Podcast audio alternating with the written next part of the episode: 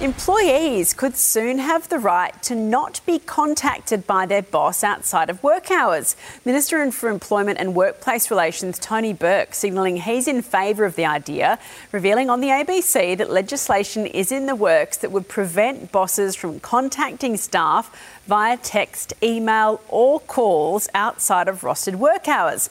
Australia would not be the first country to introduce such a law. It's already in place in France, Italy, Spain, Portugal, and Belgium. Of course, we're available at all hours. Yeah. To be contacted. And we love it, don't And we? we love Eddie? it. We love being Love in touch being available all the time. all the time. Hello to the boss anytime.